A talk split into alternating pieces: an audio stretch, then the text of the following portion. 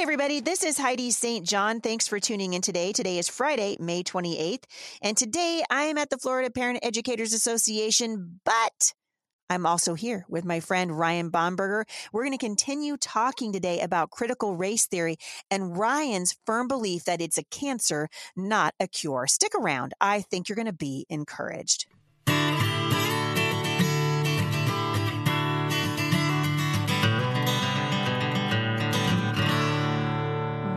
It's it's it's heartbreaking actually to watch what's happening because this is not the solution to the suffering that we see in in these communities. You wrote about this. You wrote a book called Not Equal: Civil Rights Gone Wrong, and I read it in one sitting on an on a flight, and it just so encouraged me because you're you've been very very bold about what the civil rights movement was supposed to do and what it's doing now. We're actually going backwards. Tell the audience a little bit about your book, Not Equal, why you wrote it, and where you know I'm I'm hoping to get more and more people to pick it up and just go, "Oh my goodness, I had no idea," because I think we don't understand what's actually going on. Yeah, it's true. It's the civil rights movement, which you know was predicated on biblical principles. Why are we equal? Because we're made in the image of God, which is what Martin Luther King Jr. espoused. He rejected the black supremacist movement in that time I mean, you had Malcolm X, who represented the Nation of Islam, who was espousing violent means to achieve equality, and MLK rejected that. So this is nothing new. BLM is just a regurgitation of all the black supremacy, black nationalism, and Martin Luther King Jr. refused to. He believed in nonviolence, and we saw how nonviolence beautifully transformed our country. And so here we are, literally now in 2021 taking the the exact reverse of what Martin Luther King Jr. espoused in The Dream, for instance. You know, to be, I mean, we are to be concerned with the character, you know, the content of our character rather than the color of our skin. And it's the reversal now that you judge people solely by the color of their skin and don't care a rip about their character. And so the civil rights movement, in large part, as I write in my book, Not Equal Civil Rights Gone Wrong, has become a civil rights industry and they're on the wrong side on a, of a number of issues. I mean, they're on the wrong side when it comes to abortion. They're on the wrong side when it comes to marriage. They're on the wrong side when it comes to all things LGBTQXYZ. They're on the wrong side because they are no longer foundationally rooted in a biblical worldview. And that's the tragedy. The reason why I wrote this, I, I we did billboards in the very conservative San Francisco Bay Area. You've probably been there, yes. right? Yeah, yes. not so oh, conservative. Yes. Very conservative. Very conservative. Oh my gosh! So we did. I thought 50... I should buy a house here and put up a little, you know, white picket fence around. It'd be great. Oh yeah, and they would love you. They would welcome you. I know. I yeah, know. not exactly. I can imagine it. but they and that's the only thing you could do because it wouldn't be reality, sadly, um, because there's there's no tolerance for someone who doesn't abide by you know the San Francisco sort of uh, worldview. But we placed 60 billboards there that said "Black and Beautiful," too many aborted.com, and we talked about abortion's disproportionate impact in the Black community. Rates five times higher, more aborted than born alive in New York City, the home of Planned Parenthood, and highlighting the resources that are available to those facing unplanned pregnancies calling men to responsibility. And we were blasted. Planned Parenthood denounced us. The ACLU denounced us, which you know that basically felt really great. Uh, liberal right. politicians, right? But the NAACP denounced us and called our campaign racist. So the short story is, I wrote an article about them, an organization I grew up revering. They called it horribly racist and gave the false impression that Planned Parenthood kills black babies. So I wrote an article about them, being the factivist that I am, and the article was entitled "The National Association for the Abortion of Colored People." NAACP. Yeah, they didn't like it. They sued me, they sued the Radiance Foundation. And from that insane, surreal court case, two years in federal court over free speech and honest speech, we lost at the first federal level. Then we had to appeal and we won on appeal. And it was insane. But two years in federal court, and we defeated the NAACP. And that's really what inspired writing this because I thought, how are these civil rights groups not on our side? Fighting for the most disenfranchised, fighting for the most vulnerable among us, the most marginalized among us. And that's why I had to write this book to really expose that and to really just encourage people that, you know, one of the things I say about courage is that we feel oftentimes we have to have a big crowd around us. Well, courage doesn't need a crowd. It just needs conviction. And so that's that's really the the motivation for writing this book. Mm. Well, and it's a powerful statement coming from someone who has your life experience. You know, the the sad truth of the matter is that you see abortionists telling men, you can't talk about abortion because you're not a woman. Well, that's garbage. You know, you can't, you know, they tell me I can't talk about racism because I'm not black. But the truth is, I mean, it's wrong that they're saying that. But the truth is, as a woman, I will have a greater platform on the issue of abortion because the women can look at me and say, okay, you know, I might not like her, and she's saying the thing I don't like to hear, but okay, okay, she has a uterus, so I'll listen to her. And actually, and it, it's silly, but it's true, right? And the same thing is true about you, but by virtue of the fact that you have darker skin than I do, you have a platform to talk more about racism in the culture right now, and people will listen. And I feel like, wow, you know, if if more of us could just stand in solidarity together, what you and Bethany are doing at the Radiance Foundation, I love what you're doing with your billboards. Can you come here, please, to Vancouver and Portland? Because we need we need some, dude. We're dying over here. We're dying over here, Ryan. Come on. We need to break through. I, we actually we should do some ad campaigns. We're actually getting ready to launch a, a, a new ad campaign called One Human Race. We want to actually take on this issue, critical race theory, and the supposed anti-racism that is spreading, you know, its malignancy all across the country. So who knows? We might it have is uh, a cancer. it is. Yeah. It is a kid. Hey, man, I could tell you with absolute certainty the intersections that you should put those at. I'm serious. It's true. This yeah, is how we true. circumvent mainstream media. Mainstream media doesn't want to tell us the truth about these issues. They want to keep promoting and coloring the narrative so that they keep dividing us. Well, we need to put messaging out there that says, look, one, Acts 17 26, just that's the principle. God created us from one color. Um, I mean, from one blood. From one blood, he created us all. Yes, we're all different colors. It's not a call to be colorblind, by the way. God is a very colorful God, but He didn't create color for us to separate ourselves by it. So we're not promoting be colorblind, but we're saying be colorful, but don't pretend that you know somebody simply by the hue of their the beautiful hue of their skin. Mm, so we might powerful. We'll have to come to Vancouver. You know, we've been talking about this for a long time. I'm going to be out in your neck of the woods here pretty quick. So, you know, if at some point I'm going to start racking up points and say, this is how many times I come to see you, and this is how many times you came to see me. And there's going to be some sort of, I don't know, it's going to be a thing like this little competition. But I love, I love what you're doing. Can you speak really quickly to the issue of churches who, in the name of being woke, have embraced either critical race theory in their churches or they've embraced Black Lives Matter or they're talking more about social justice than biblical justice. And there are a lot of people listening to this right now who they're starting to like, man, I don't know that my church might be doing that. Two so two questions. How can you tell if your church is on the woke train? And what is what would you say to the person who's saying right now, okay, I'm going to a church that's focused more on social justice than on the gospel? Well, one, first and foremost, the best way to break through is to pray. Pray for your pastor, pray for your pastor's wife, pray for the pastoral team, um, because they also need their eyes awakened. They also need to be encouraged to be courageous because it's so easy to take the position where you you are appearing that you're being empathetic. And I know that's the heart of a lot of, of these individuals, a lot of these leaders. But you see the whole thing about you know being a factivist is that you bring context and clarity to an issue. Because when you have context and clarity, then you can truly be compassionate. Because it's not compassionate to affirm somebody's brokenness. You affirm the broken, but not the brokenness. So I really encourage people to, I mean, some of these things, once you start doing even just a, a preliminary, just review, a little study of, of critical race theory, and there's there are lots of great people out there. Neil Shenvi, S H E N V I, is probably a great place to begin to just learn some of the basics. Then you'll recognize, you'll recognize the vocabulary, and then you'll realize you're hearing this everywhere. And one of the the resources that I would really encourage people to to check out is, and I love them, Voddie Baucham. Yeah, yeah, fault lines. Yes, fault lines. Please get it, download it on on you know digital sources he has spoken to the issue black lives matter. He has spoken to the issue of race and what he calls ethno-gnosticism. He is brilliant. And we have to be able to hear from a biblically rooted worldview in order to understand that wait this is not rooted in a biblical worldview.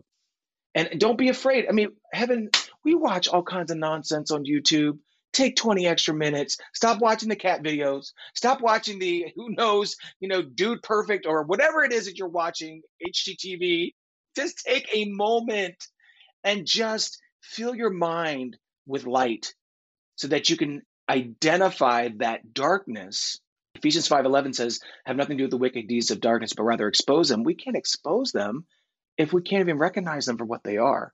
So I'm just encouraging people because there are people breaking through. There are pastors who are breaking through, but sometimes pastors who are just as human as we are need someone to help lead them toward that light. hmm I think what part of it too is that we've sacrificed truth on the altar of a misguided mercy. And so the the heart is right. I think you're you know you're right in saying that. The heart is right. Like what they're trying to say is absolutely no to racism.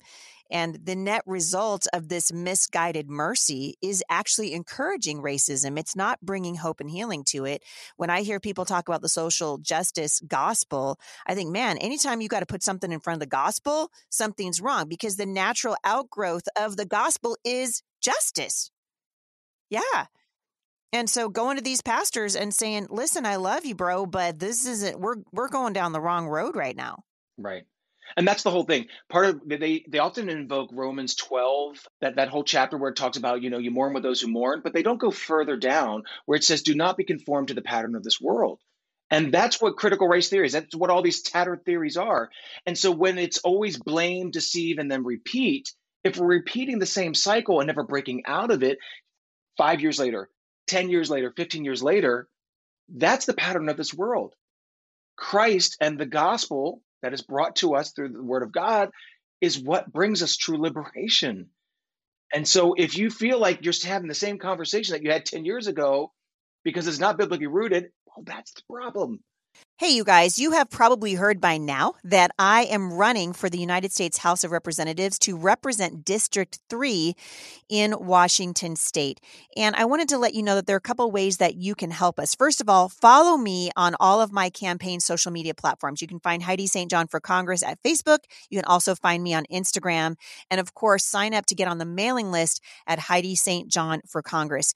We are up against a very big second quarter fundraising deadline right now, we need you to donate to the campaign. Every little bit helps. And so, you guys have heard me say before, it takes a lot of money to run a campaign like this, and there's some very important things coming up. If you go to the website, HeidiSt.JohnForCongress.com, you can find out exactly how to donate. And I would so appreciate that. Also, you can volunteer, and we need volunteers from all over the country. We need prayer volunteers, and you can sign up to be on our prayer team at HeidiSt.JohnForCongress.com. You can complete the volunteer form there and you can join my fight for the soul of America. Again, you guys, that website is HeidiSt.JohnForCongress.com. I have a question from a listener for you. And she said that she is 13 years old and she's been watching you on Instagram. So I don't know what you're doing, but she's watching you. And she's asking the question. She said, I'm only 13 years old, but I know that racism is wrong. What can I do? That's a pretty powerful question coming from a 13 year old listener. Her name's Rayanne, by the way. So, hey, Rayanne, thanks for your question. Well, one of the things that we, the most important thing that we can do, John 13, 34, we must love one another.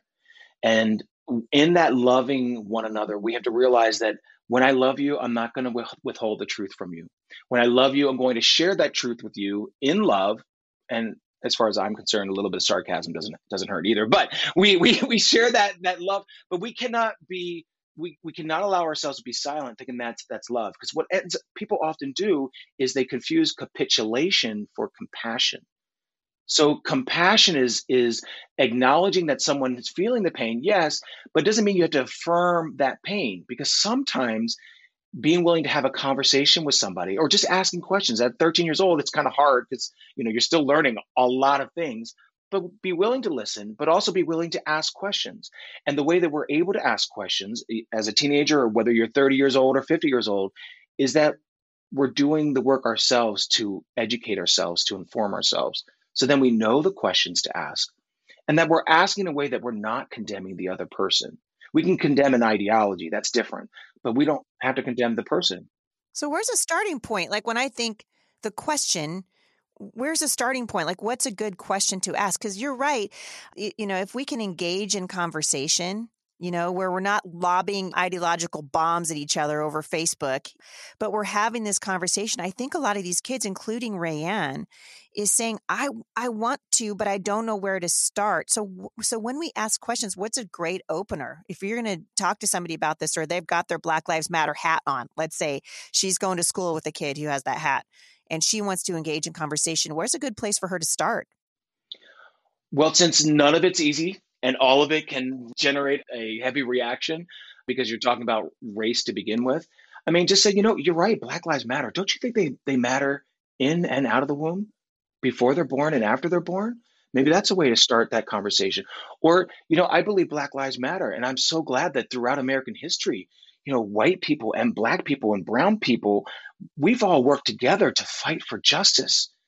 And that's the way it always should be. I mean, we wouldn't have even had the civil rights movement if there wasn't white brothers and sisters and black brothers and sisters walking, literally walking hand in hand. Look at Selma.